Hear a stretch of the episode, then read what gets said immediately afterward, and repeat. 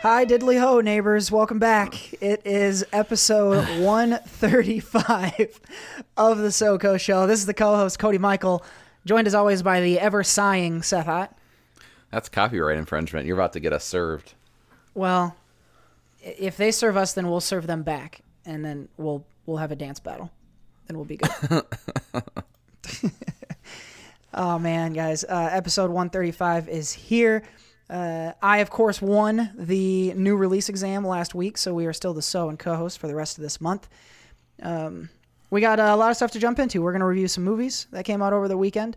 Uh, we're going to play some fun games along the way. We got some stuff to talk about. We're going to, perhaps our most topical episode ever, we're going to talk about uh, the coronavirus and how it relates to uh, the world of movies and T V um, a little bit later on. A lot of, a lot of fun stuff that we're going to get into. Um And uh, and a very exciting We Missed the Boat that I, I'm excited to hear uh, Seth's thoughts on the movie he saw this weekend. So uh, it's been good, man. Daylight savings uh, has come and gone, so it's it's still light out here in Bend where I'm where I'm recording. Uh, it was a weird thing though, because typically, Seth, you and I spend daylight savings days together. Uh, this is the first time. It seems like first time in a while that we haven't done that. Well, I think last year we also didn't, but uh... mm. Well, I know we did last spring. We did. Because uh, it Are just so sure? happened, yeah. Because that's when I was visiting was end of uh, end of February. Oh, okay. Um, I guess I early don't. end of February, early March. Um, but last fall, I think we missed that one too. Okay, was, maybe that's what it was. But for like most of our lives, we just we didn't plan that. We just accidentally kept finding that we were hanging out on those days. I mean, we hang out on most days, but um, it, it always happened that it was uh, that it was those weekends. Um, so it was watch. It was the, more of a uh, bummer this year than, than in past, but um, the, but that's okay. Yeah, yeah. The changed time always, you know, made us miss South Park episodes, so we got upset mm-hmm. about that. And do you remember that? I do. Yeah, the, I I can still picture the Dish Network um, T V guide thing, basically going "fuck you guys, no South Park tonight." Yeah, that was some bullshit, man. I don't like that. Yeah, yeah. That's when we had to sneak around to watch South Park. Now I have yeah. to. Now I have to sneak around and watch, like, Fox News. no, uh, not really. I don't actually watch uh, any news. Right. Wink. Keep up the sneaking. Uh, you sneaky snake. Well, there you go. Immediately we've learned that Seth sneaks around and watches uh, Fox News, so that's good info. Um, we'll go forth into the episode with that new knowledge. Lots of fun stuff, guys, to get into. Uh, but before we do anything else, as always, we got to start with Sheik Tweets. I call you a punk.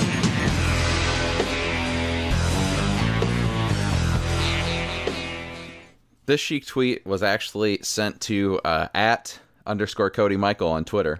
Um, it, this, this this one, uh, Iron Sheik, was it was given a shout out to the co-host, uh, and he said, "In the most sincere way, at Cody uh, underscore Cody Michael, you are a jabroni." Hmm. I don't know whether to be honored or humbled. Maybe both. Maybe I'm both. Maybe I'm honored and humbled uh, by the Sheik telling me that I'm I'm still a jabroni. I guess, I don't know. I don't know that I aspire to be not a jabroni. I just want to be the best jabroni I can be, you know? And uh, thanks to the Iron Sheik, I, I think I'm still on that path, and I appreciate his encouragement. I think, so, I so you know, talk, again, talking about the coronavirus, because that's all we're going to do in this podcast, by the way. We're only talking about the coronavirus. Um Uh, that's what that's what the Co and the SoCo Show stands for, um, the COVID nineteen uh, show. But uh, no, so Iron Sheik, he's in the age range for that. He's you know he's he's in the he's in the uh, susceptible range for that. He's over he's over seventy, I believe, and um, you know he's probably not in the best health after uh, years of pro wrestling, putting stuff in his body. Um, it sounded gross, but he, he, I think they oh, I think they nasty. Need, I think they need to give it to him, though, because if there's one person, one one being in this world that can make coronavirus humble and cure it for everyone else, it's the Iron Sheik. He's going to I think the cure to it's going to be putting it in the camel clutch. So once he figures out how to put uh, coronavirus into a camel clutch, that's when we're going to figure out the cure for it. Uh, but until then, I think we're just wasting our time not putting uh, Co into uh, the Iron Sheik. I think so. I think... Forget vaccines. We need to direct all that money instead to uh, getting coronavirus into the ring with the Iron Sheik, and he's going to break its fucking back, make it humble. I like it. Iron Sheik, gonna save the world as always. I call you a punk.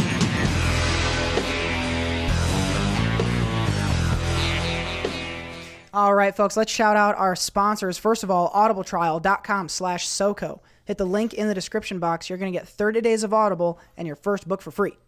Free! Mathis Designs. Find our friend Steph on etsy dot com slash shop slash Mathis Designs for all your stationery and graphic design needs. P! And, of course, Mike's Wood. Find Mike and his wife Courtney on etsy dot com slash shop slash cornfed and wed to get that wood worked.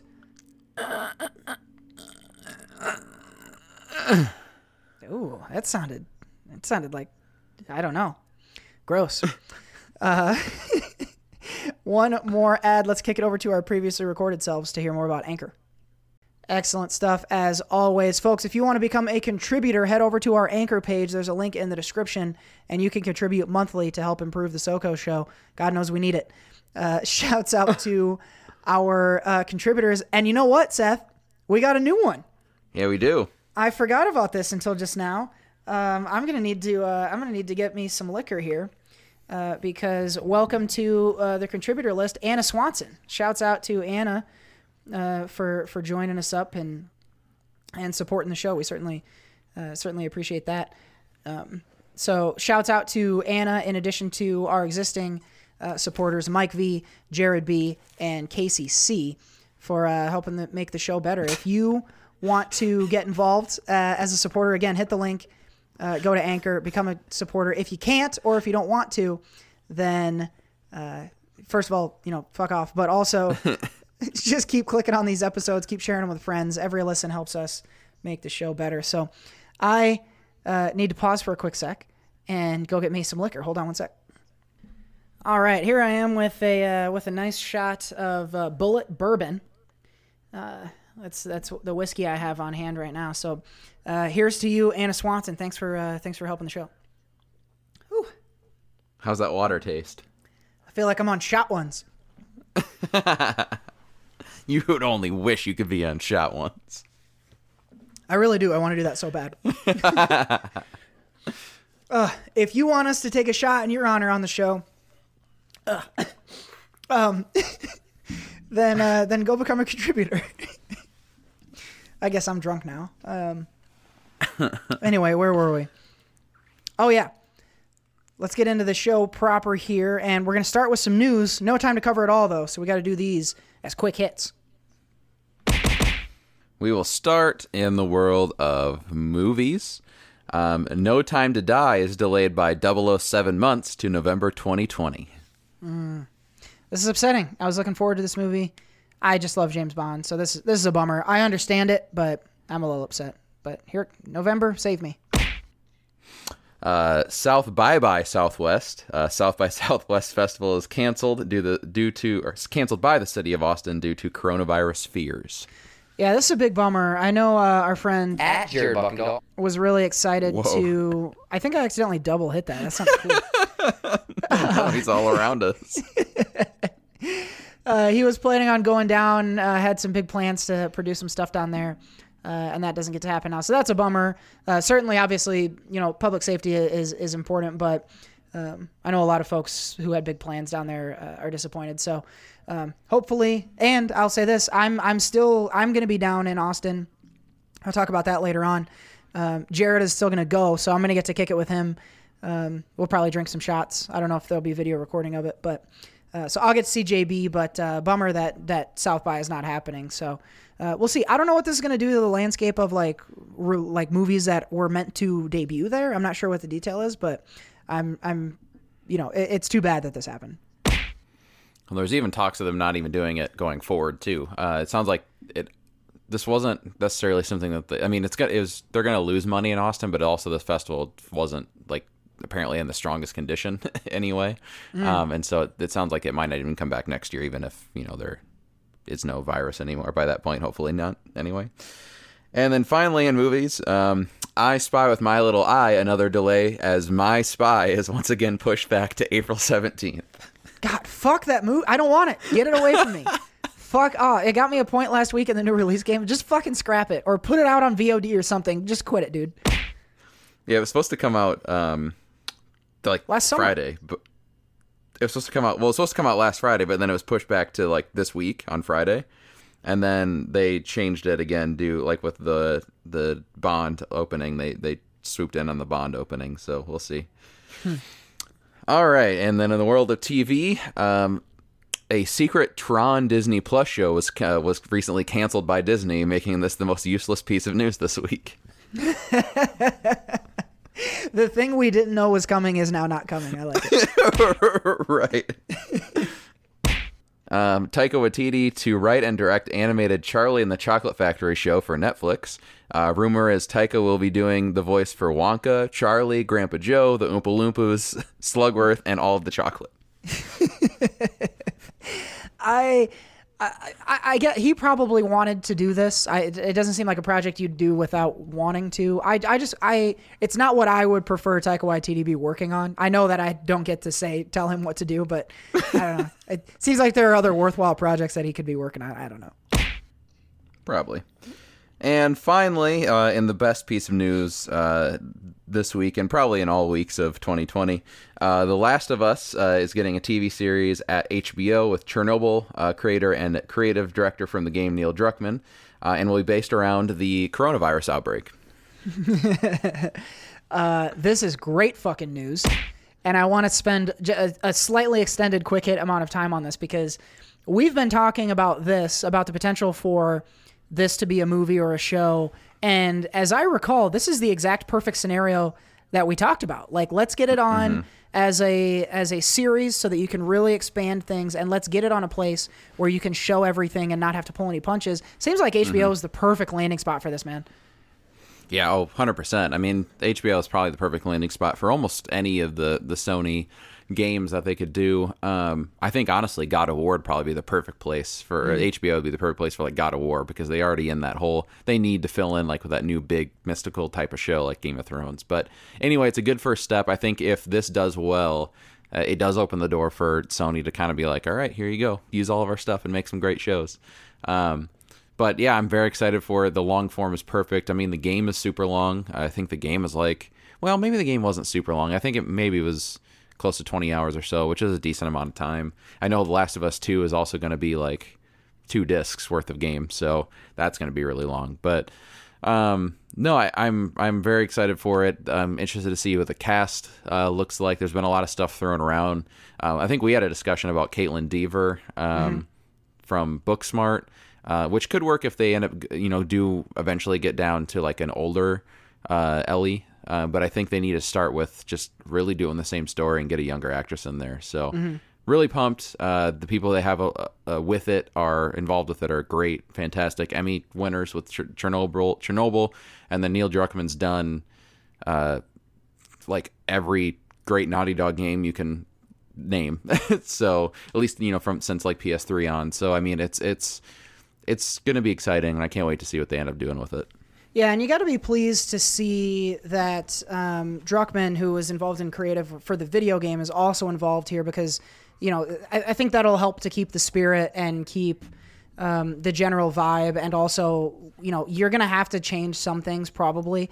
And it's always better when, you know, the author of a book is involved in writing the screenplay. And this seems like the video game version of that. So that had to have been a nice thing to see also, that his involvement.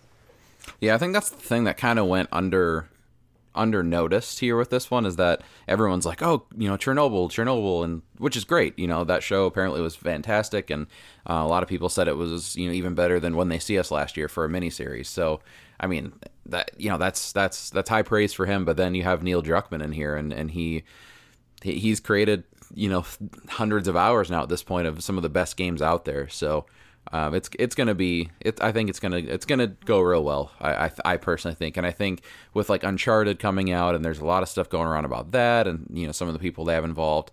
If that doesn't do well, I, they still have this at least, and um, they this could really turn around the way people look at it. Because The Witcher is out, but that's also like more of a book. Like it, the game is based off a book, and you know it kind of got mixed reviews and stuff. Fans liked it, critics didn't. I think this is one. The Last of Us could be one that like really sweeps things in a different direction, especially with you know, it's it's zombies, but it's not. You know, it's more of it's more of it really is kind of like what we're dealing now. The the clickers are like a spore uh, that that's what infects the, the people, and they and then they turn into these creepy ass fucking things. So, you know, it is zombies, and you know, zombies are still, you know, somewhat popular. But then you also add in kind of what's going on now with viruses and different things like that. So, I think it could really really work for H B O.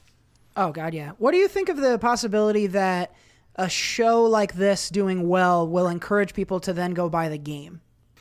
Well, I mean, it doesn't hurt that Last of Us two is coming out now, and I, I don't know when the show will come out. I'm, I'm guessing it'll be probably a couple years from now, um, but you know, we'll be early in on the cycle of of P S five at that point. Uh, my, you know, a year in or so to the P S five. I'm sure they'll probably release like a a uh, you know, a remastered version of Last of Us two, and maybe even the first one, do like a dual pack around the same time uh, the show comes out to kind of help with sales. I think it all will help. I mean, the Game of Thrones books went up like crazy when the mm-hmm. show got when got pop, when the show got popular, so the sales went up like crazy. So I think that's gonna happen with Last of Us. They would Sony be dumb not to do like a remastered thing, you know, at that point, and that works perfect because they did that with the original Last of Us. They once the P S four came out, they, you know, about a year into it, they remastered it. So I think that would that would work. I think that's what we'll probably see happen, and that that'll definitely help with the show um, and you know the game. I think it'll hand in hand will both really help. Yeah, this is awesome news. We're going to be keeping a very close eye on this because uh, we're really excited about it. So more to come on uh, Last of Us at H B O. But that is the quick hits. And now it's time for Rate That Pun.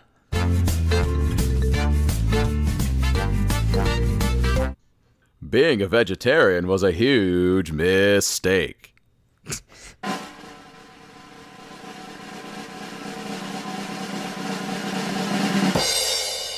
B plus.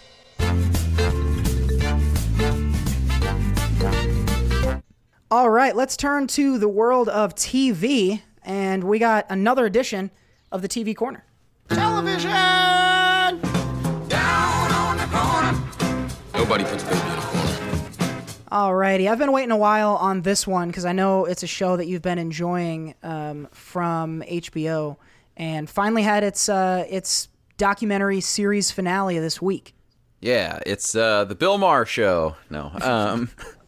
Um, no, McMillions. We talked about it a little bit last week.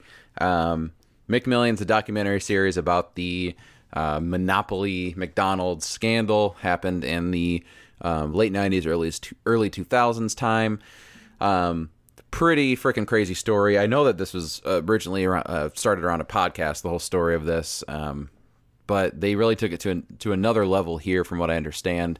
Um, you you find some things out about the whole thing um, that the podcast really wasn't able to find out, really based around kind of like the the motives and and uh you know really the kind of like the whodunit portion of it the podcast didn't get into. So that was a lot of fun. They do a great job of dragging everything out, you know, kind of keeping you guessing um with certain aspects of it. I mean, obviously they they tell you up front like who, you know, kind of who did it and all that stuff, because that's pretty known uh if you do listen to the podcast. But you know, everything around it and how deep it actually goes, having connections to the mob and having uh you know different connections to family members and non-family members, and how they kind of branch us all out, so that there really wasn't a way.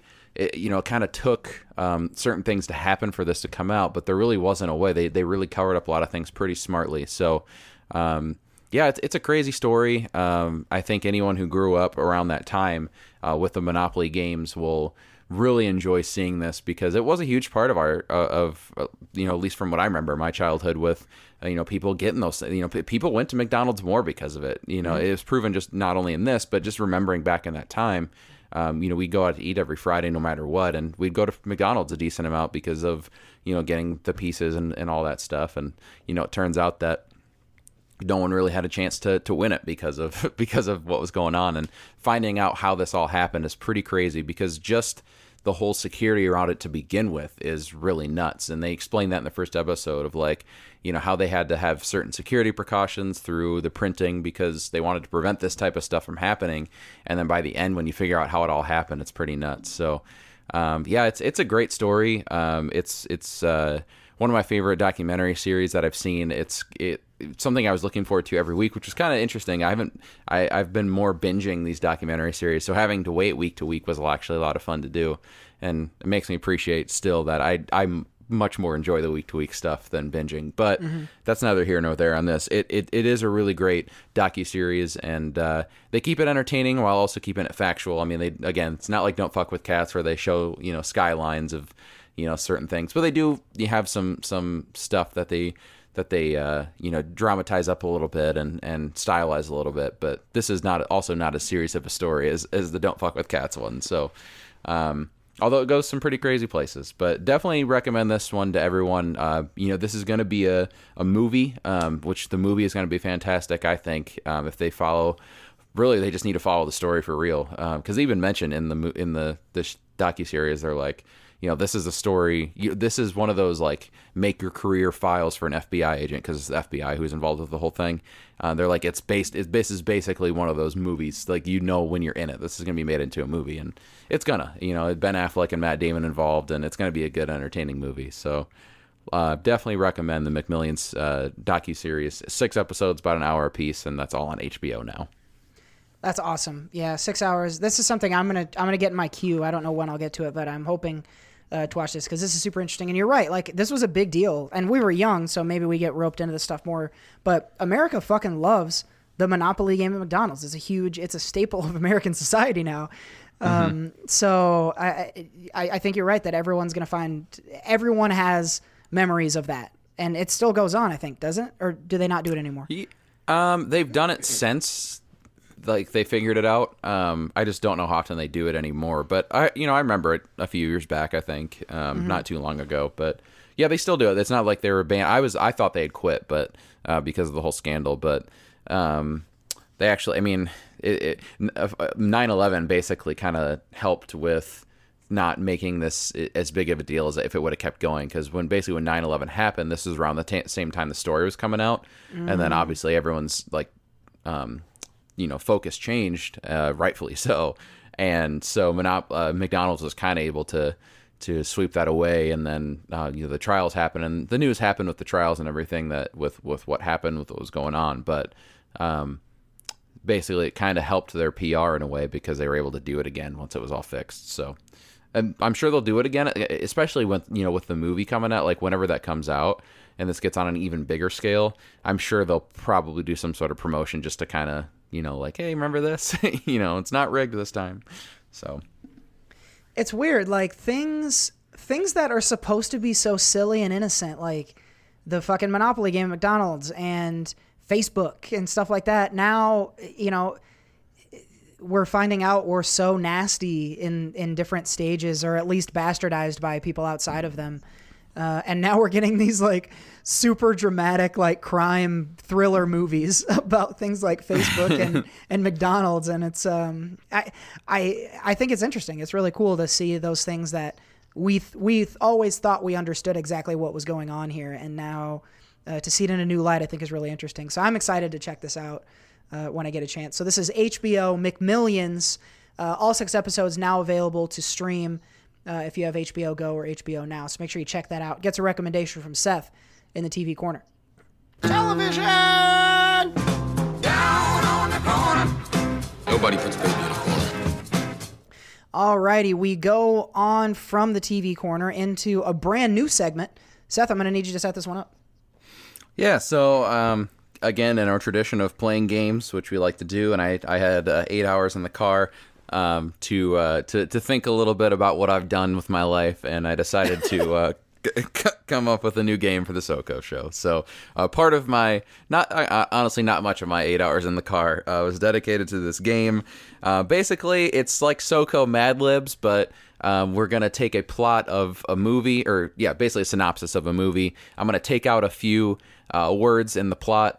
Uh, I'm going to give Cody a, basically, again, like Mad Libs, but a little differently. Um, I'll say things like um, like a profession or action or whatever, stuff like that, and he'll fill it in. Um, I will read back what he's filled in, and he'll try have to try to guess the movie based off of this rewritten uh, mm-hmm. plot synopsis. Uh, and so this this uh, new game in the SoCo library is called the SoCo Second Draft. This is going to be fun. Uh, I like this because it's it's going to be trivia for me to do, but it's also going to be hysterical nonsense um, for uh, for you to to navigate as well. So this is going to be good. Uh, so what, I, you, you asked me some questions now? Is that what we do? Yep, so I'm just going to give you, uh, so example for the first word that I need you to replace, uh, it's going to be an action ending in S. I'll need action you to... ending in S, okay. I'm going to say squats. Okay. Uh, the second one is a non-physical thing, so something you, like you can't touch or okay. use. Um, I'm going to go with... Hmm. I'm going to go with charisma. Okay. All right. Uh, the third thing is an action ending in ing. Ooh, okay. Um, don't say squatting. Don't say squatting. Um, I'm going to go with mopping. Okay. And number four is a profession. A profession. Okay. This is the last one. Uh, dentist. Got those in there. All right. So the plot synopsis is a thief who squats corporate secrets through the use of charisma sharing technology is given the inverse task of mopping an idea into the mind of a dentist.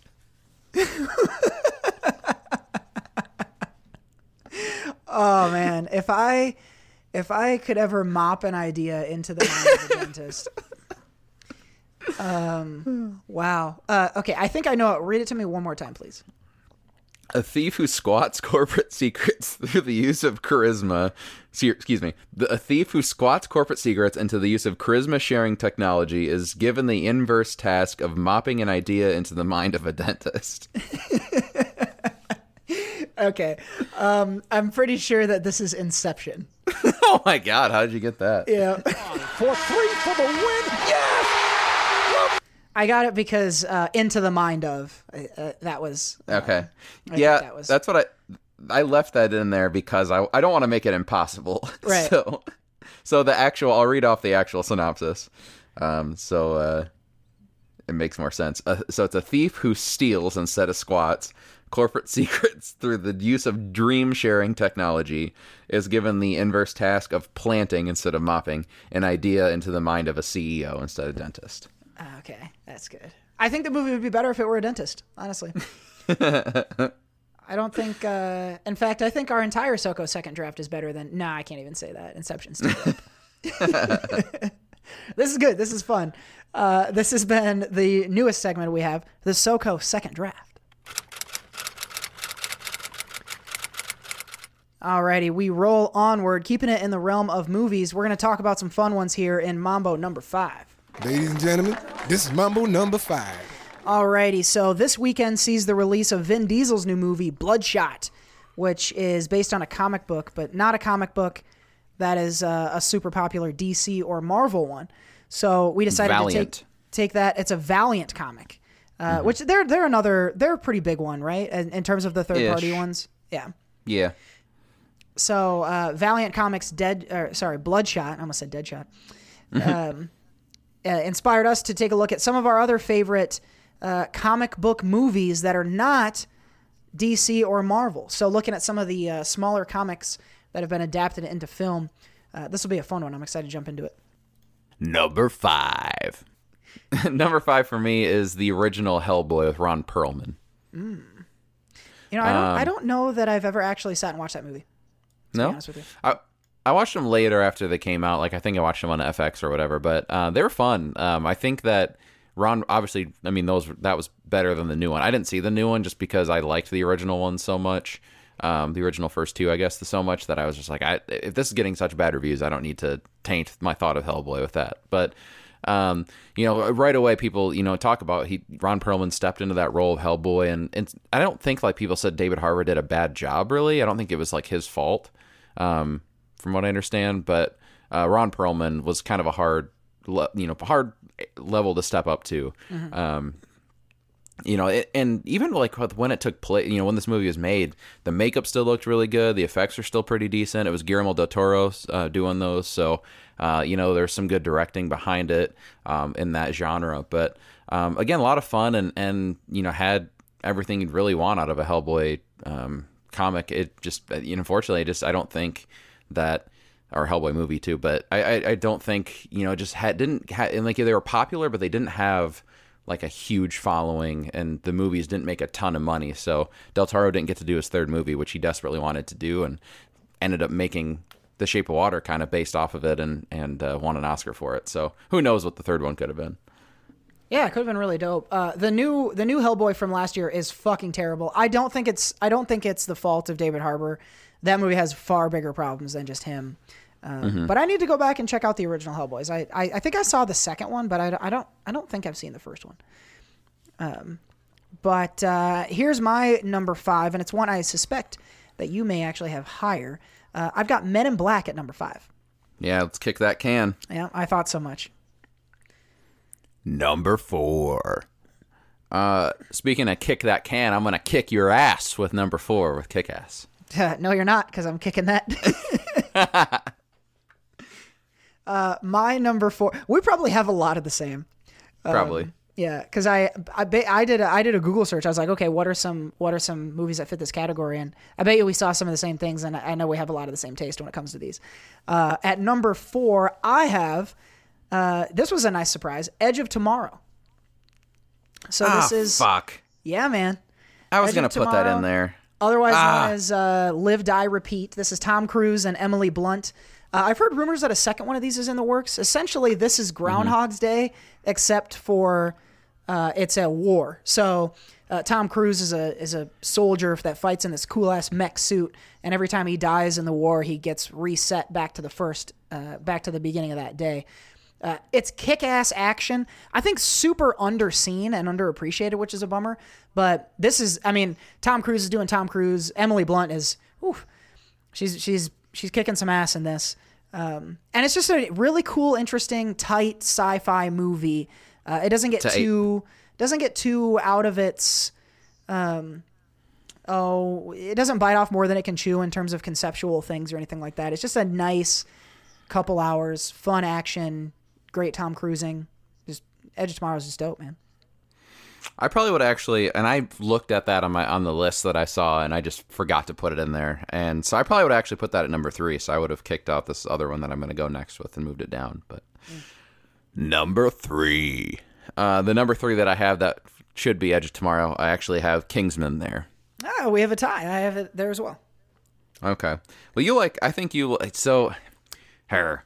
Because the second one really soured me on the, these movies. I mm-hmm. the the further I get away from the second one, the more I hate that movie. Mm-hmm. Um, and so I like I really do like the first one quite a bit. I thought it was a great movie, um, you know, at the time. And I, I you know I hope the future ones are better uh, than the second one. But um, you know, I think that what makes the first one is, is really like Sam Jackson and Sophia Patella Patella Patella Patella Patella. Is that her name? Patella.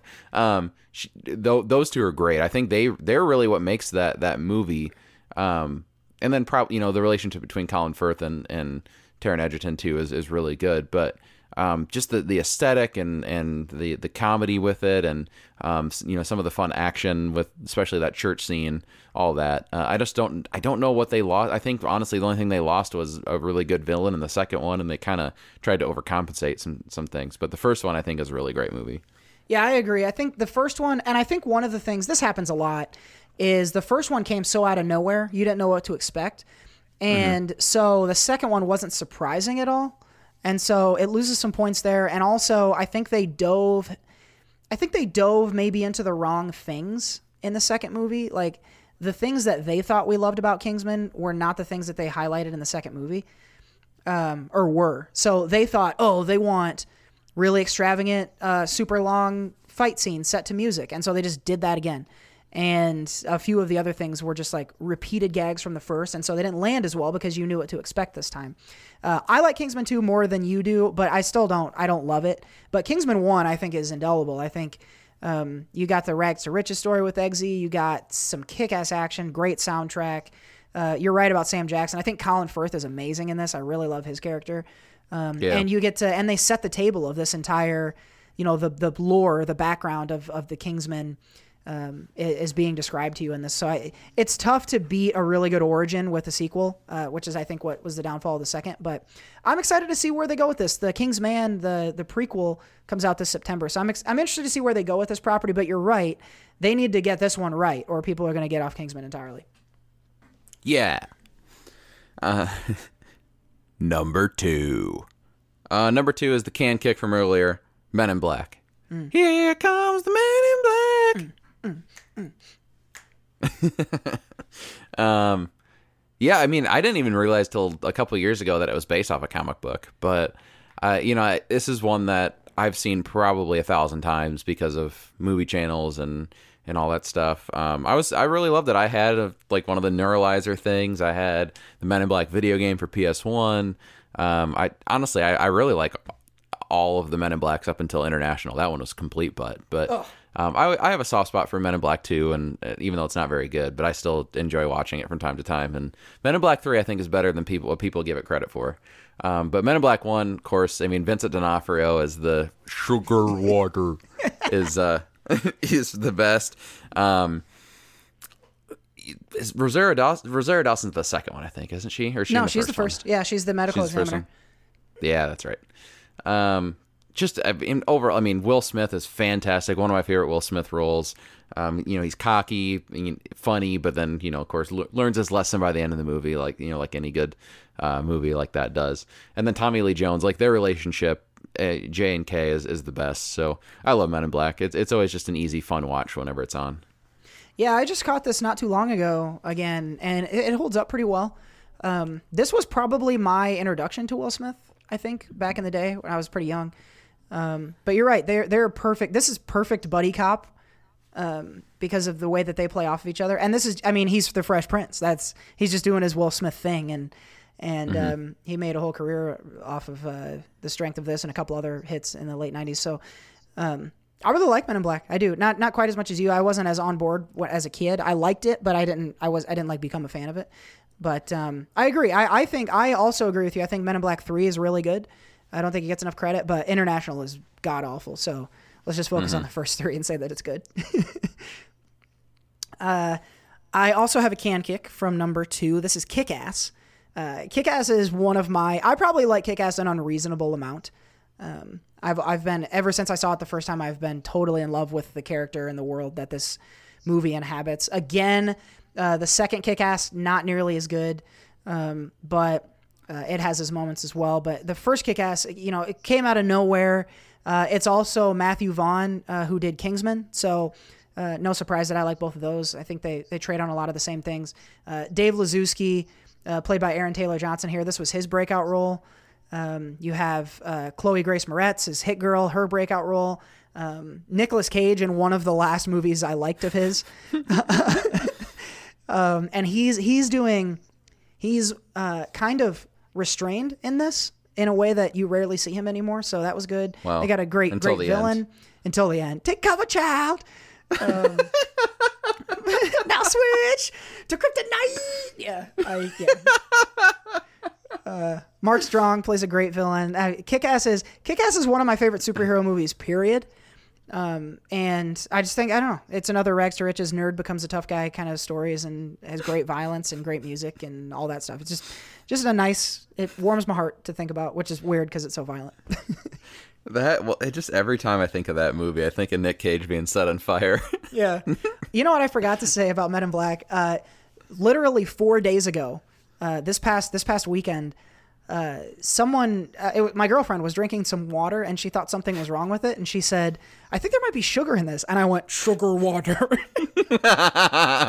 and no one around me understood it, and I was so pissed. I would have laughed my ass off. Number one. All right, we'll say it on the count of three. Ready? Three, two, one. Scott Pilgrim versus the World, right? Yep, yep.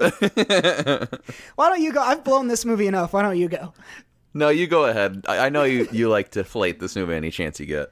Look, uh, it's a perfect movie. That's it. Um, this is... This, uh, This is Edgar it's, Wright it, at the height of his powers.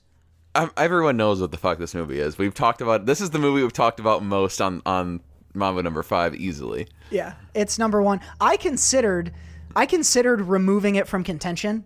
Like I was I was gonna open the segment by saying I'm not gonna include Scott Pilgrim, uh, but then I couldn't. I didn't have like a sixth one in waiting that I could replace it with. So I said fuck it. It actually is the best, so I'm gonna give it to it. Um, This movie is not only based on a comic book. This movie is a comic book. It's it, it's as close to watching a live comic as you're probably ever going to get. Um, I think the cast is incredible. What what what this cast has gone on to do, I don't know that there's a better. When you consider the entire career of a single cast, I don't know if there's a movie where you can find a better cast. I honestly don't. I, it, it totally crushes ass. It's funny. It's it's got romance. It's got action. Ocean's Eleven. Uh, maybe Ocean's Eleven would be one. Uh, or Ocean's twelve or thirteen. Um, but uh, yeah, it's a perfect movie. It's my favorite movie. It's the reason that the reason I'm dating my girlfriend, honestly, right now is because of Scott Pilgrim. So um, hard for me not to put it at number one. You said it all. The reason I'm dating you is because of Scott Pilgrim. It's a love connection created by Edgar Wright. I love it. Uh, I said this a second ago, but I, I, I don't have any honorable mentions. Do you have any that you want to add? Well, Edge of Tomorrow would have been that. Mm-hmm. Um, and then also uh, The Mask, Jim Carrey's The Mask. Yeah, yeah, I do like that. That's as much as um, Showtime. Like we talked about, uh, Will Smith is just is Agent J. Uh, Jim Carrey, that role was made for him. Like that was he is a mask. Yeah, he is a mask. Yeah, that's a good one. I didn't. Again, this is another one that it came out when we were kids, and a lot of kids really loved it, and I I didn't. love it as much as everyone else, but I still recognize it as really good. Oh. And I think it's one that Showtime be... is it's Showtime is Beetlejuice. It's Party Time is The Mask. What? I said it's Showtime and that's Beetlejuice. Oh, okay. um, that's one that I would love to revisit that as an adult because I'm sure there's a lot of stuff I never understood um, in that movie because I know it's got violence and sex and things and I, that stuff all went over my head. I probably haven't watched that movie in God. I bet it's been twenty years since I watched The Mask. When when did you last uh, watch Son of the Mask with uh, Jamie Kennedy? I've seen that movie zero times, so I can't tell you about that.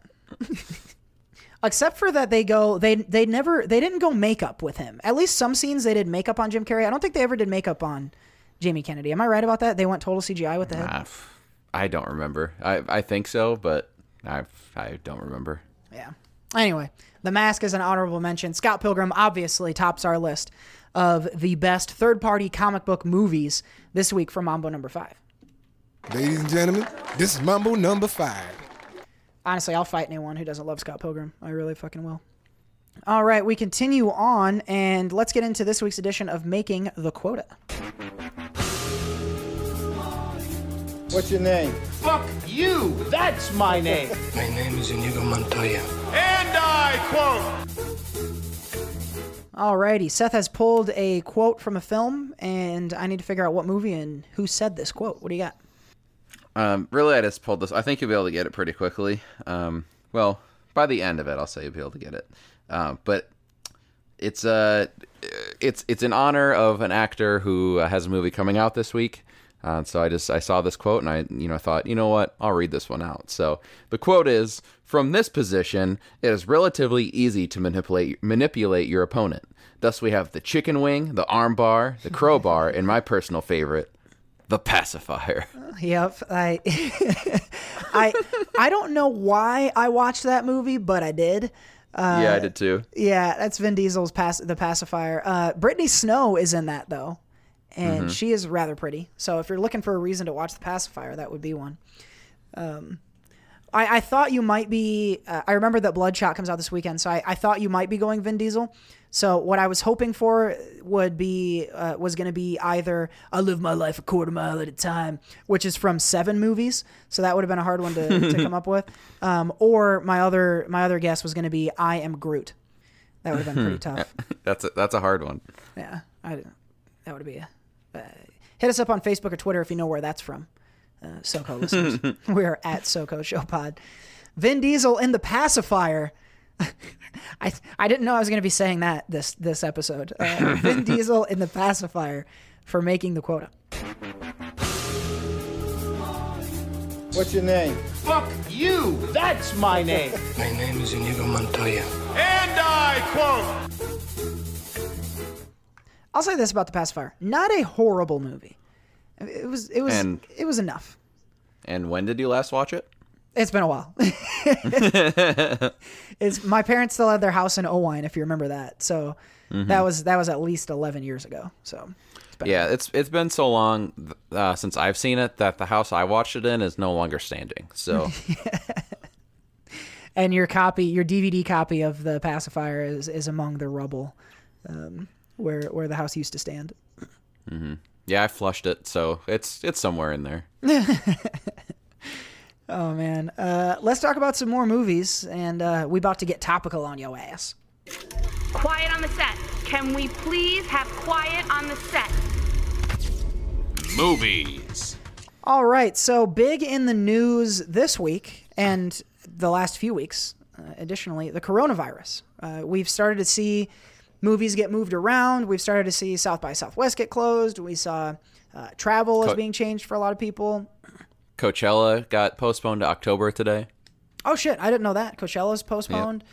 So uh, coronavirus affecting a lot of things. Also, uh, it's affecting what people are watching right now. Uh, it turns out over this past weekend, Contagion, a movie from a few years back, uh, which basically is a dramatized version of a pandemic, uh, became one of the most watched movies on, on all streaming services and rentals and I think Netflix and Uh, basically, a lot of fucking people are out there watching Contagion, which I think is interesting. I, I, I was a little bit surprised to hear that. I, I consider movies to be more escapism, but a lot of people diving right in. They want to watch uh, Contagion. I don't know whether it's going to freak people out more or, or put their mind at ease. But Seth, what do you, what do you think about?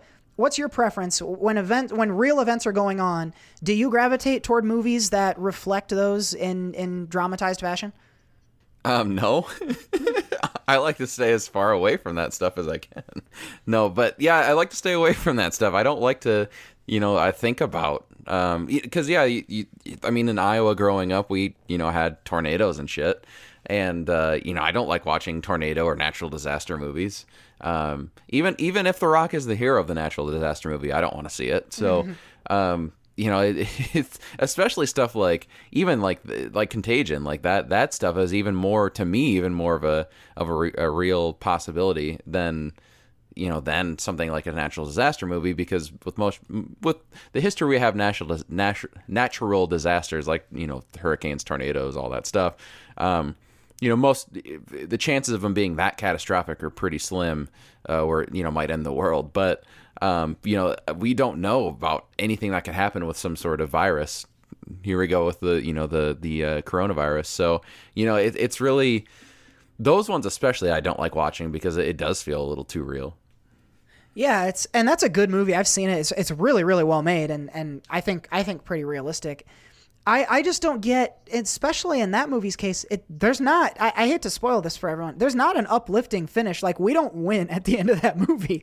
So I don't know why it's weird. I think it's, I think it's a, um, a morbid curiosity, right? And there's all sorts of other movies that trade on this same thing, right? It's like, here's this horrible situation. And moviegoers are like, oh, I want to see you. Yeah, let's, let's look at it. It's interesting to me that, that, you know, um, it's, it's, how similar it is to actual current events going on, that it's driving people toward it, uh, is an interesting thing to me. Because I'm like you, I don't, I avoid things like that. Uh, I've talked on this show about avoiding uh, war movies uh, for the most part because my brother is a soldier mm-hmm. right now. So I, I, I don't, I don't do that same thing. I, I'm an escapist. I, I definitely think there's a, there's a place for like historical. You know, if we're further removed, like if we.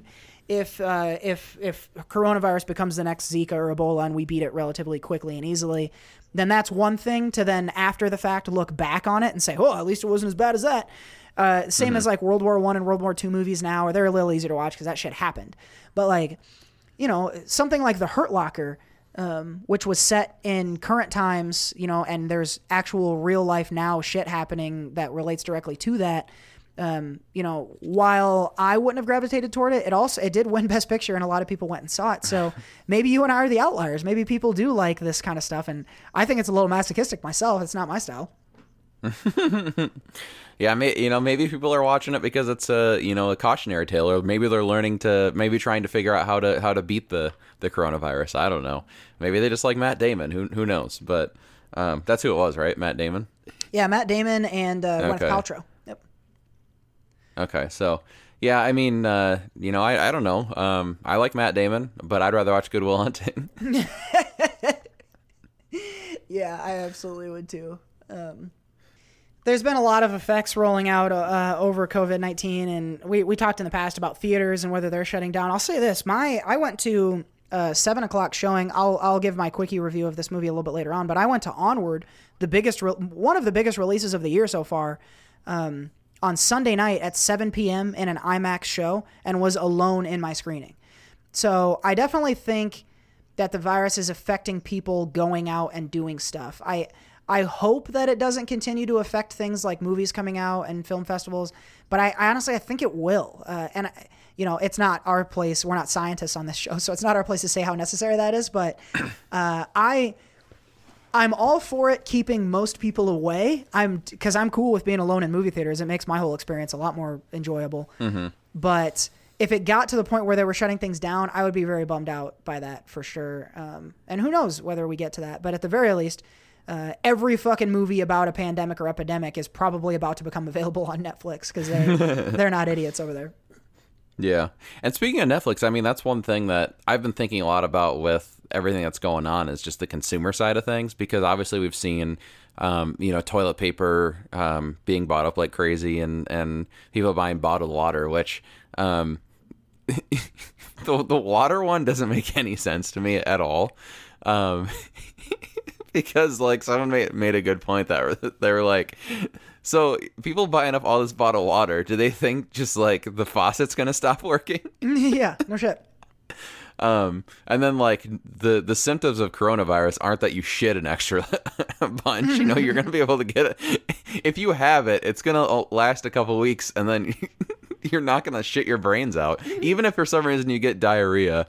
Uh, I don't think you're going to go through two weeks of toilet paper in, in like a day or anything like that. So yeah.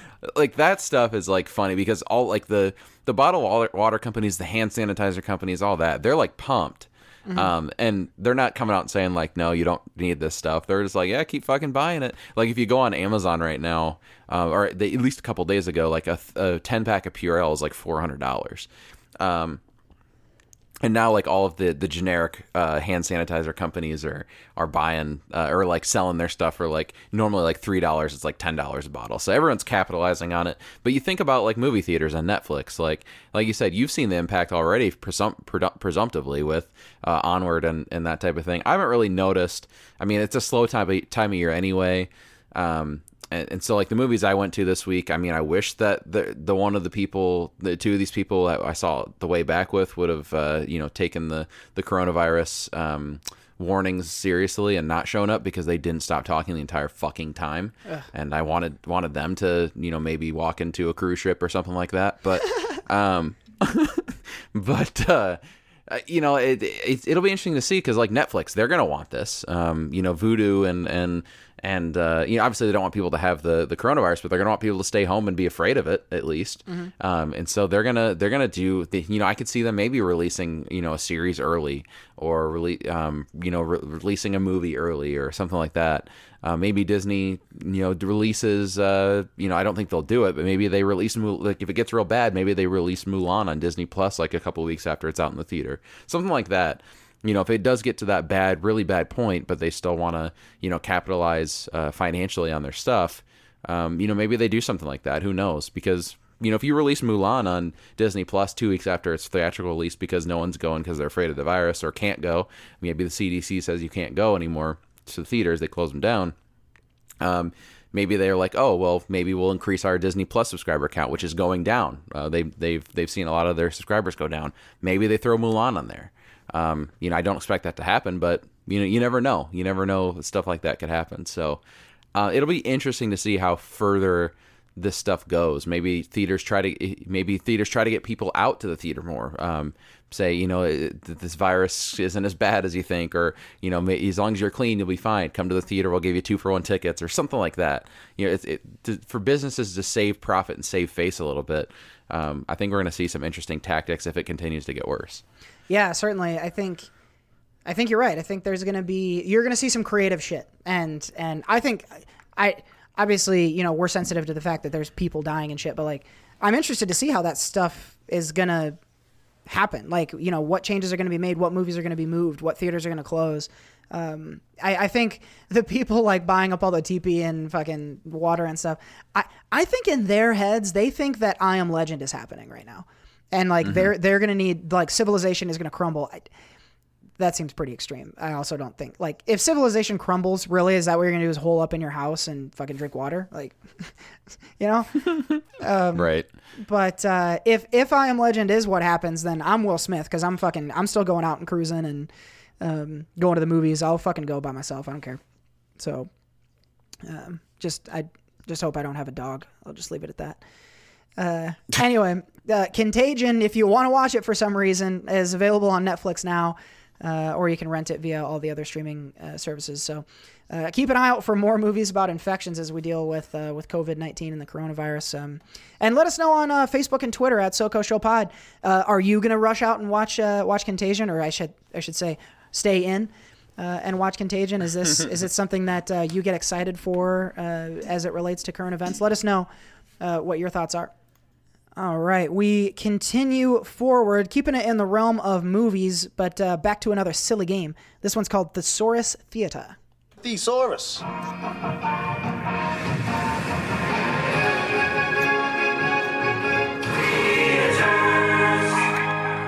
All right, Thesaurus Theater, uh, one of our newer segments here. Uh, Seth has basically taken the uh, title of a movie and completely bastardized it with synonyms. And uh, I'm going to need to try to unpack the movie title that he's trying to read me. Uh, bastardized. Um, this one's a little shorter, um, but uh, you know, I think you'll understand why. Uh, this title is The Rigid Mammoth. The Rigid Mammoth. And the is the, so you don't have to try and figure that out. The Rigid Mammoth. Um, mammoth. I don't know if I'm on the right track. Can you give me another hint? Yes. Um, the reason I said you'll understand why is that it stars someone with a movie coming out this week. Oh, fuck. um, huge. What the fuck are some Vin Diesel? I don't know. I just, all, all, my entire Vin Diesel filmography just went out of my ear. Um, what? He does a voice. Oh, God damn it. Yeah. Okay. It's the Iron Giant. Yep. Wow. You said, I couldn't believe you said Iron with. I figured Mammoth would give it away, but you said you said Iron with Rigid. I was pretty impressed mm-hmm. with that. Yeah. Oh, I can't believe I didn't get to Giant. You idiot, Cody. See. You said Gigantic. Yeah. God damn it. Yeah. That's so. I um, I uh, I'm never. Whenever the whenever it's a game and the pressure's on, I'm dumber. That that I I'm honestly that happens. That happens to me.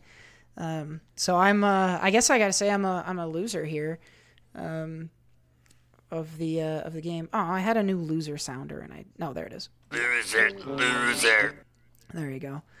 You've uh, had that one. That's not new. Well, that's from the sports show, but I've never used it on this. Cause usually when I lose games, I lose. Oh. That's true. But instead, uh, this week I am, loser, loser. I am a loser of the Thesaurus Theater, the Iron Giant.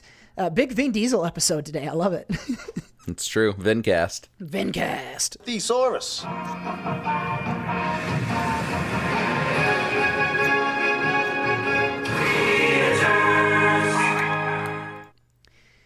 Early favorite for the show title, Vincast.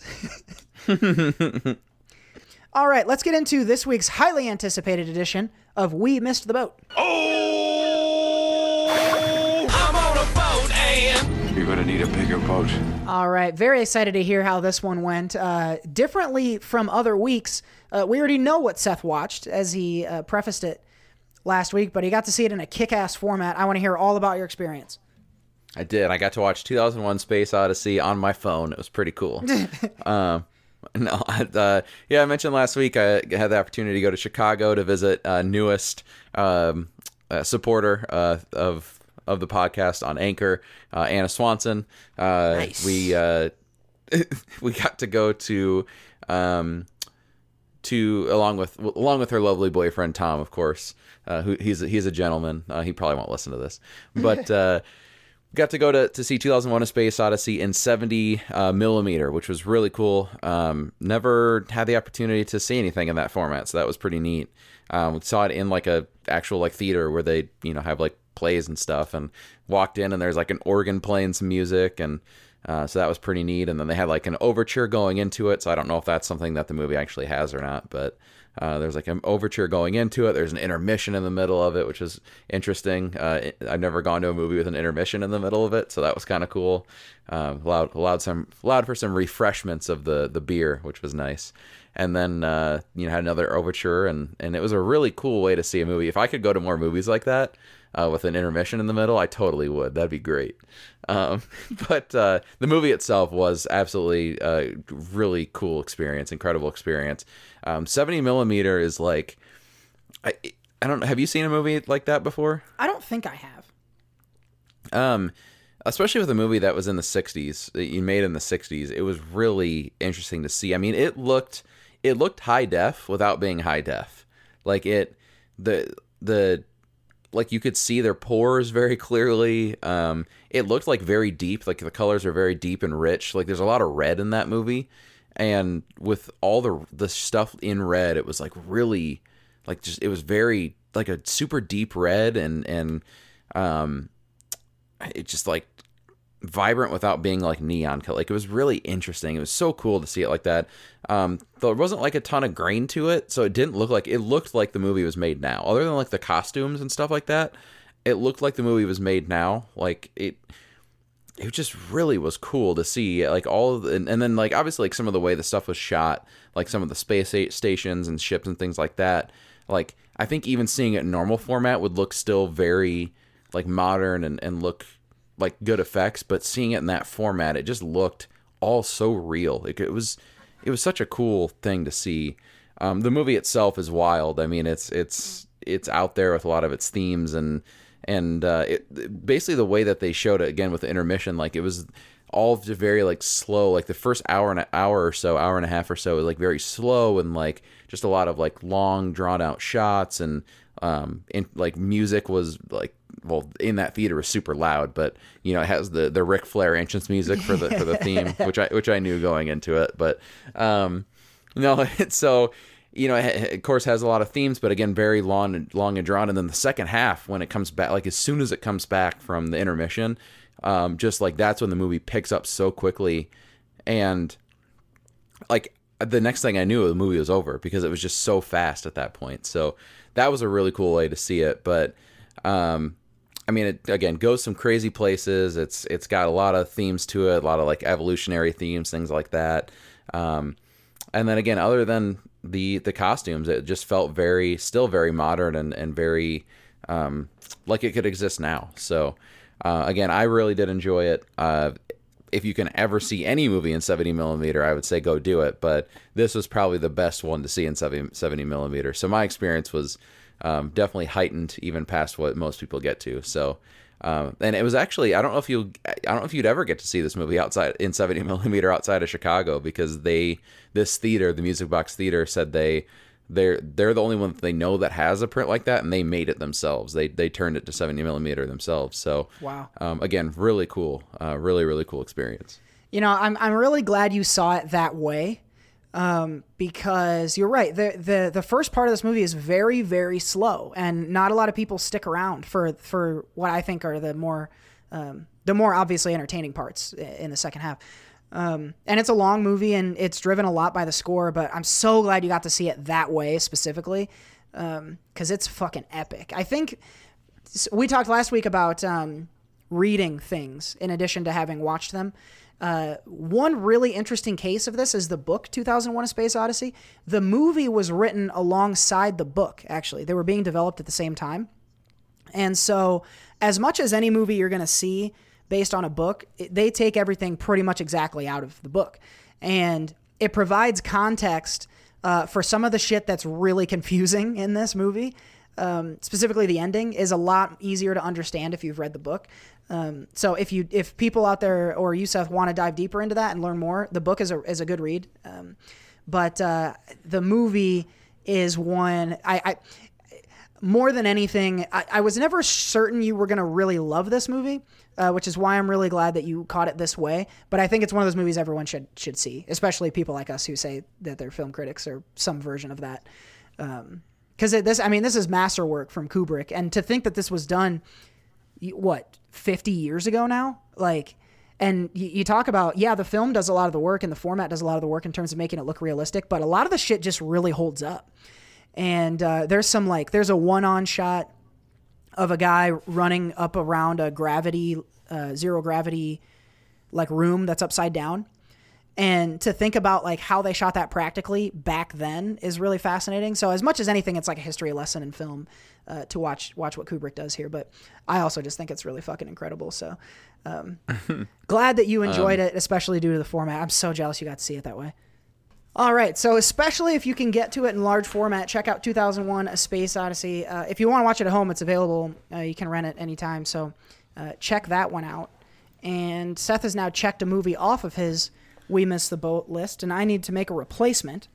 Uh, this is one actually that I've been looking forward to passing on to you because I think that you'll enjoy it. Uh, it's a pretty wacky movie. I don't think you've seen this. Uh, Being John Malkovich. I have not seen it. Okay, good. This is, uh, so Being John Malkovich, the, the basic premise is John Cusack uh, plays a character who essentially accidentally discovers a portal into the mind of the actual guy, John Malkovich. And uh, it's a Spike Jonze movie. It's very um, weird. Like, it's very um, quirky, I guess would be the way I would describe it. Uh, very funny, I think, but a, a quirky type of funny. It it reminds me kind of of a Coen Brothers movie, but if the Coen Brothers smoked more pot. Um, mm-hmm. So I'm hoping you'll enjoy it. I, I would say enjoy some recreational beverages or, or whatever of your choice. Um, and, and go in ready to laugh at this one. I think you'll enjoy it. It's got some, it's got some funny and interesting things in it. Um, Spike so, Jonze, who, uh, I know you liked Her. Um, so this mm-hmm. is a, this is another attempt for Spike Jonze with you. And John Malkovich. Um, well, he was in, uh, uh, another Coen Brothers one that I watched, uh, the, the, the Burn After Reading. Yep. Um, but he, so back when I was doing classes, um, I had to do a, a class that, basically it was like doing a bunch of book reports, but one of them was uh, Breakfast of Champions, which is uh, a Kurt Vonnegut book. And John Malkovich, instead of reading it, I did the audiobook. And John Malkovich did the, uh, did, did the, he read it. He read the audiobook for it. And so his voice is very like, I know his voice more than I know like him and acting and stuff. And his mm. voice was really strange to hear read that book because it's Kurt Vonnegut and it's weird and stuff. And it goes in and out of like, um, like breaking the fourth wall and that type of thing. And so I just have this weird, like I could hear John Malkovich's voice, like just you say his name and I hear his voice. And so with the John, with the with the Kurt Vonnegut book and all that, it's like he, his voice is just associated with weird things for me. So um, this will be an interesting to watch, interesting one to watch, I think. Yeah, this will fit right in. Uh, also co-stars um, Katherine Keener, who is the mom in Get Out. And uh, mm. also uh, Steve Carell's love interest in forty-year-old Virgin. So this is before all of that. So she looks really young in this. Um, and she's an interesting kind of character. All the characters are interesting and wacky. Cameron Diaz also, I forgot. Um, she is in this as well. So uh, it's yes. one I like. I, I've, I've seen it a few times. So I, I think you'll enjoy it when you check it out.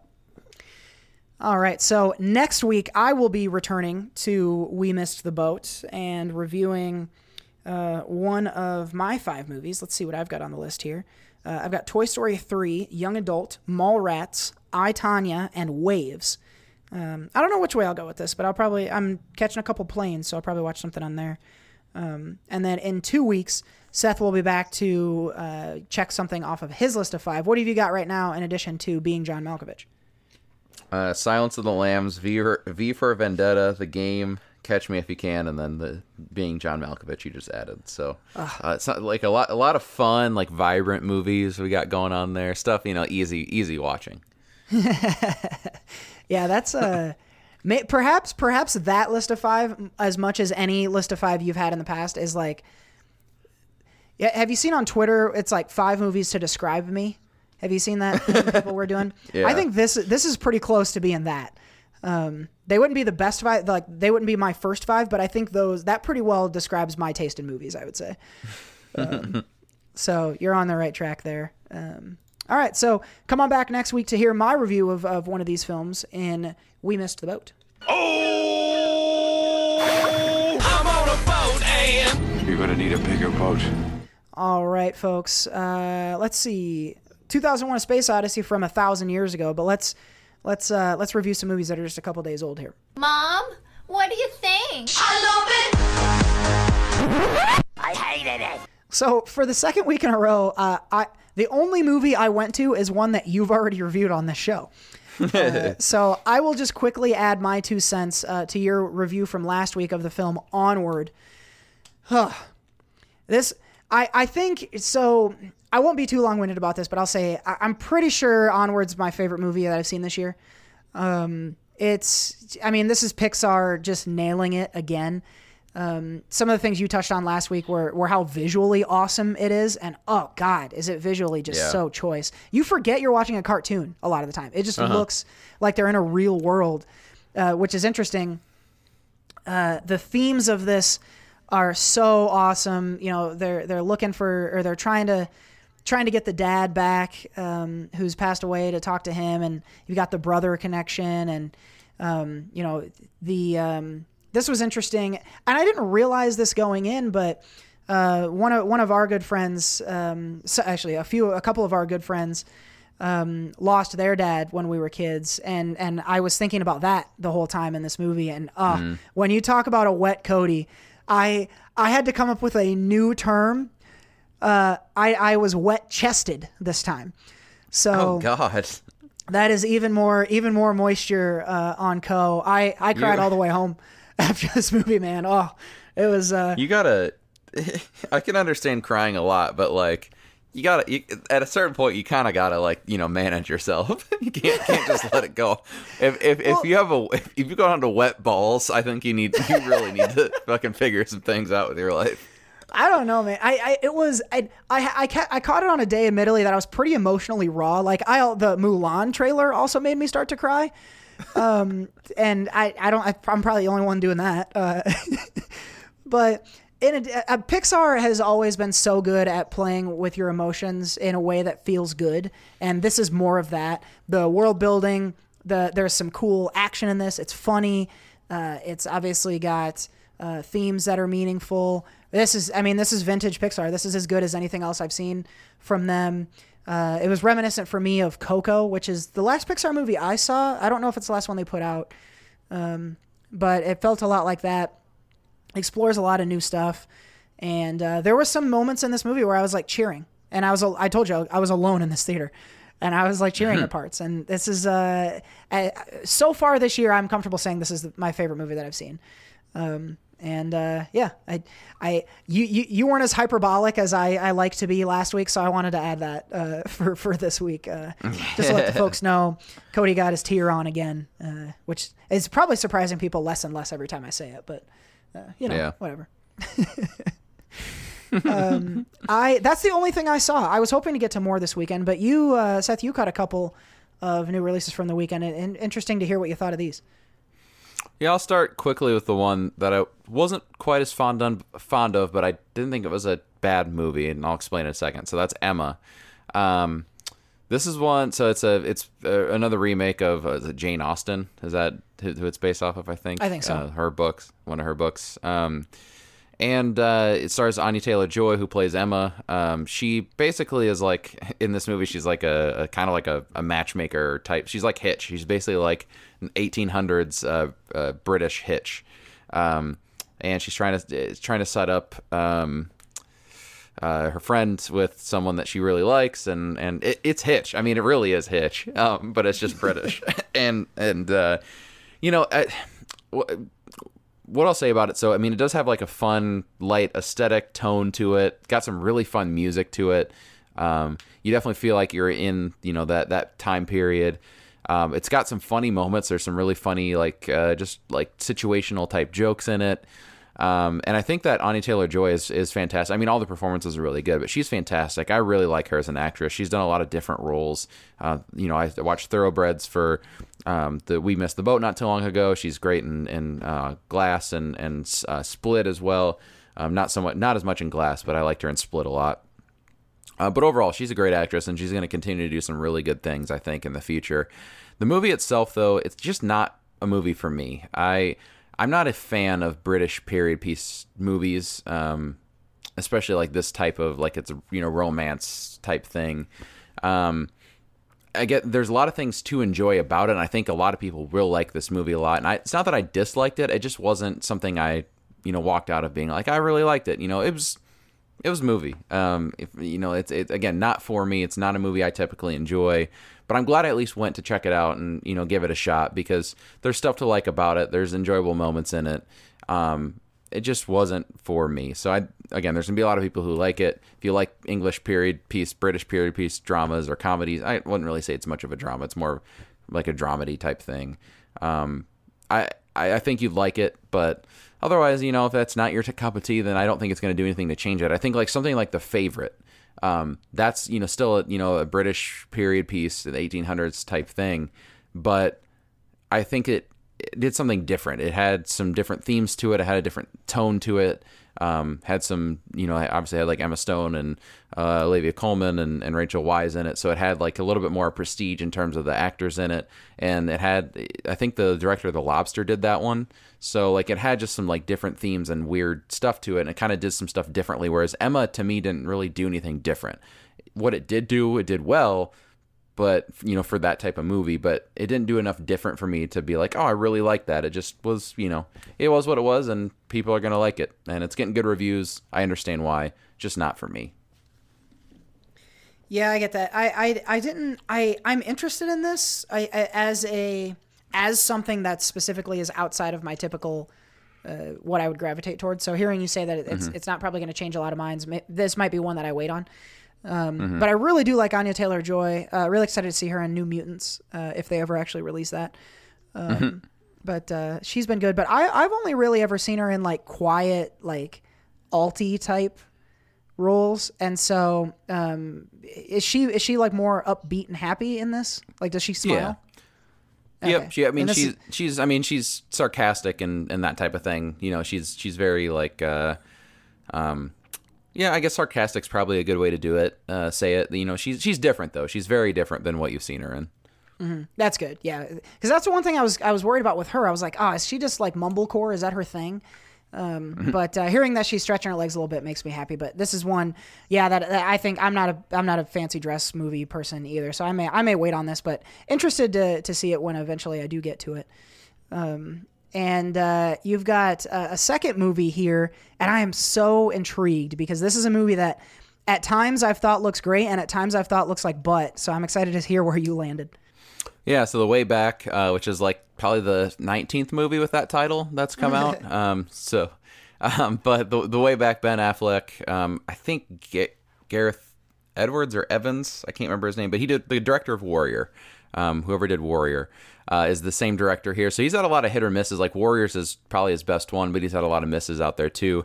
Um, for this one, though, I thought this was a hit for him. I, I did enjoy The Way Back. Um, you know, I, I am a big Ben Affleck fan, so I, I was already coming in for, hoping to to enjoy this one. And I did. Uh, I did mention earlier, there's these motherfucking morons who are sitting to the left of me who would not stop talking after I gave them lots of looks and said, shh, and told them to, I snapped at them. I did a lot of things and they would not shut the fuck up. Um, so even through all that, I was getting pissed, but I still really enjoyed this movie. And that's part of why I didn't get up to go talk to someone, is because I wanted to keep watching the movie. Um, but basically Ben Affleck is, uh, he's an alcoholic. He's gone through some rough times, um, in his life, uh, some losses, divorce, things like that. Um, former high school basketball star at a, um, kind of like a, a religious school type thing, and uh, again falling on some hard times, and gets offered the position of basketball coach, and this this team hasn't been good since he played basketball there, and so he's coming in there to to really change things up and bring his style to it. And his style is obviously like more vulgar, and he's an alcoholic, so he's kind of off flying off the handle and things like that. Um, but of course, I mean, it, it, it with it being a basketball sports drama, because that's really what a, a good chunk of this movie is, is, you know, a sports drama, you know, basically a rags to riches type story. You've seen it before, but I think they do it very well here in that um, they don't they don't pull a ton of punches in terms of like the language and and, you know, like talking about you know, religion a bit and things like that. Um, but then they also don't entirely focus on on the sports side of it, you know, that they do go into the personal side of it with Ben Affleck and, and show you like the consequences, consequences of making decisions. And it's not necessarily always a, you know, a happy movie, you know, it kind of takes some chances and, and goes some different places.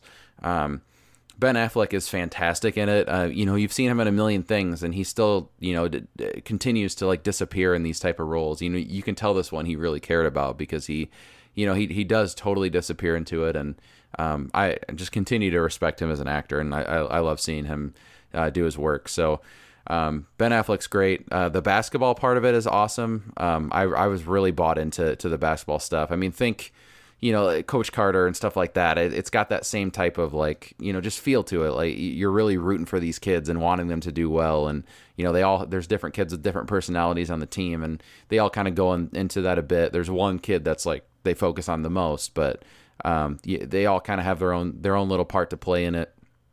Um, you you buy into their relationship with that he has with the kids.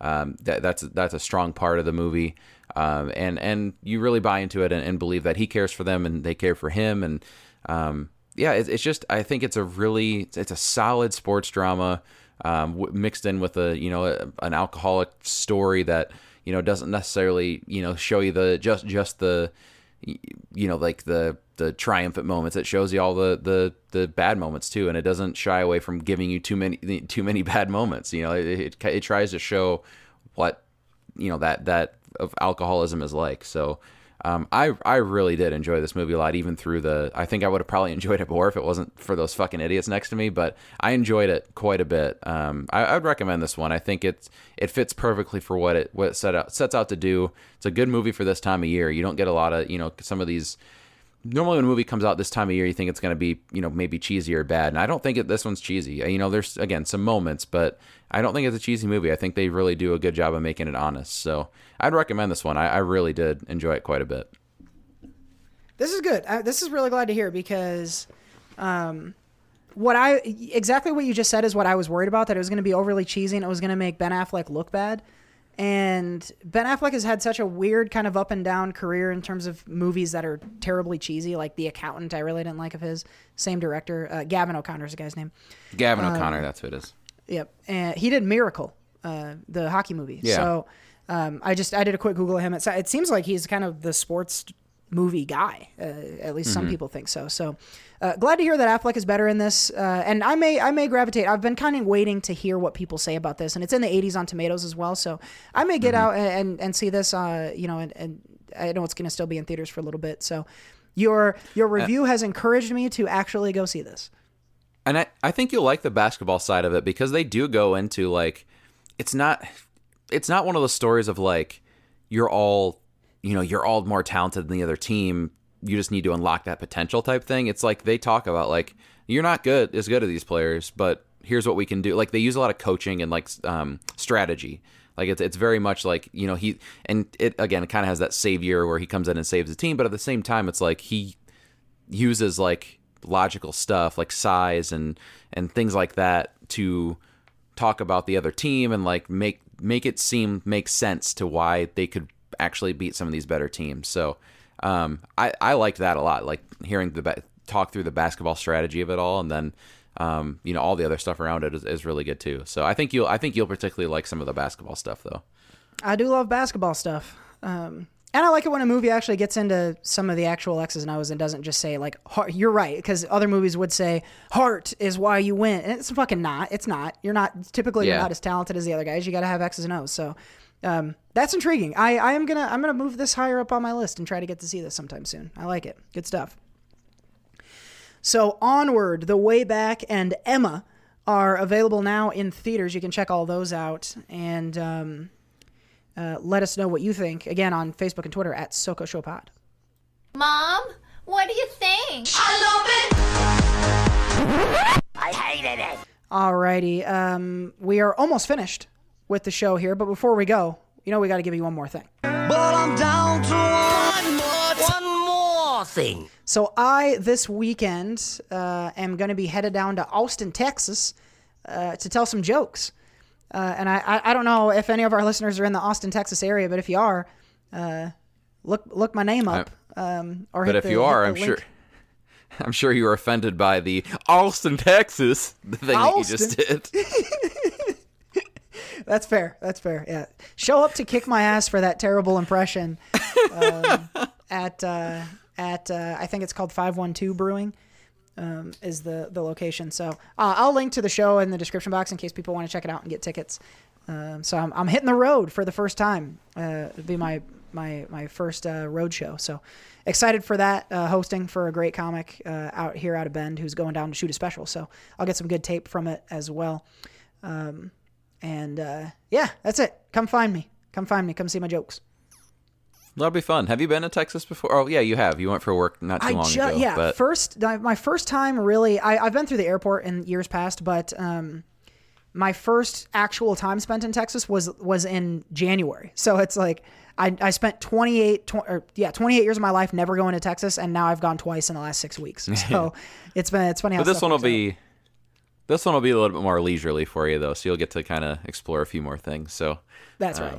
That'll yeah. be that'll be fun. Um, mine is, uh, my one more thing is talking about something I just did. I mentioned I went to Chicago and, and so of course went to the movie. Um, again, can't stress enough, go like I, they were playing Interstellar, uh, soon there. And I, after seeing, uh, two thousand one in seventy millimeter, I so badly wanted to see Interstellar in seventy millimeter. Like that would be a completely different experience, but, um, was not, uh, t- twas not available at that time. But um, along with that, uh, the next night got to go to uh, the Second City, which is a comedy club that does comedy shows. And, and uh, a lot of big people from, you know, the, the Chicago area uh, have come out of there. Um, Tina Fey, Amy Poehler, um, uh, Camille, Camille Nanjiani came out of there. A lot, a lot of people, you know, um, have, have done some shows there and things like that. And so I know you've done it, you've gone before, but um, I've got, got to see like a sketch show. Um, basically it was like their version of Saturday Night Live. Uh, and it was a lot of fun. They mixed in some music and some improv and some random fun sketches that kind of like had a lot of misdirection comedy in them, which is something I always love. Um, but if you ever get a chance to go to a show, definitely do it. Um, they, it, part of what they did for us, it was a long show. They did like three acts, went from like eleven p.m. to like two in the morning. Uh, so it was a lot of fun. And, and their final act, they worked out some stuff for their new show they have coming up. Uh, and, and they had like scripts and stuff like that, but they were working through some stuff and kind of workshop, workshopping some things. And that was a cool process to see. Um, all of it was just really neat. Some really funny people that, that I could definitely see, you know, having a, a, a future. Um, a lot of people like you can kind of compare to S N L. But like, like there's a, there's a guy who's like Alex Moffat, who reminded me of Alex Moffat. Um, just like there's some uh, like really fun, interesting personalities that came out of it, and, and were like consistently making people laugh. So um, it was it was a blast. If you ever in the Chicago area can get to a Second City show, uh, definitely one hundred percent do it. It was a great time. Nice, I like it. Yeah, I can second that recommend. Second City is super dope. Uh, check them out. Those and it's all shit is always funnier live. That's like whether it's stand up comedy or or sketches or improv or whatever. It's always better live. Um, so go see live comedy wherever you are. But if you're in Chicago, go do it at Second City. All right. So Chicago and and, and Austin, Texas, this weekend. One more thing. But I'm down to one more, t- one more thing. Before we actually wrap things up, also want to give a huge shout out to our good buddy at Jared Buckendahl. three thousand subscribers now on YouTube. Big milestone uh, for the boy J B. Uh, very excited to uh, buy you a beer in Austin, and we'll celebrate uh, your three thousandth. Also had a hilarious video announcing his three thousandth subscriber. Did you see that one, son? Yeah. That's a pretty good one. If you, if you don't follow Jared uh, on Facebook or Twitter, at Jared Buckendahl, you're making a mistake. Uh, in addition to his great content on YouTube, he's, he also just puts out good shit on social media. So Uh, shouts out to you, Jared. Congrats on three thousand, and uh, cheers to, to three thousand more. And with that, guys, we're going to wrap things up. Of course, don't forget to hit the description box for links to all of our sponsors, uh, and also uh, link over there to our Anchor page. Please become a contributor if you can. Uh, help us improve the show. Shouts out to our current contributors, Anna Swanson, who was newly added, uh, as well as Mike V, Jared B, and Casey C. We certainly appreciate all the support. Uh, and all for all of those who are not uh, contributors yet, uh, just keep listening to the show. Keep sharing us out with folks. Every listen helps us out, so we certainly appreciate that. All right, folks. Well, uh, that is going to do it for this episode of the show, SoCo Show. It's been number one hundred thirty-five. Uh, great stuff as always. Uh, and yeah, we're gonna we're gonna wrap things up there. I've been the co-host, Cody Michael. He's the SoHo, Seth Ott, and we will see you next week. Bye.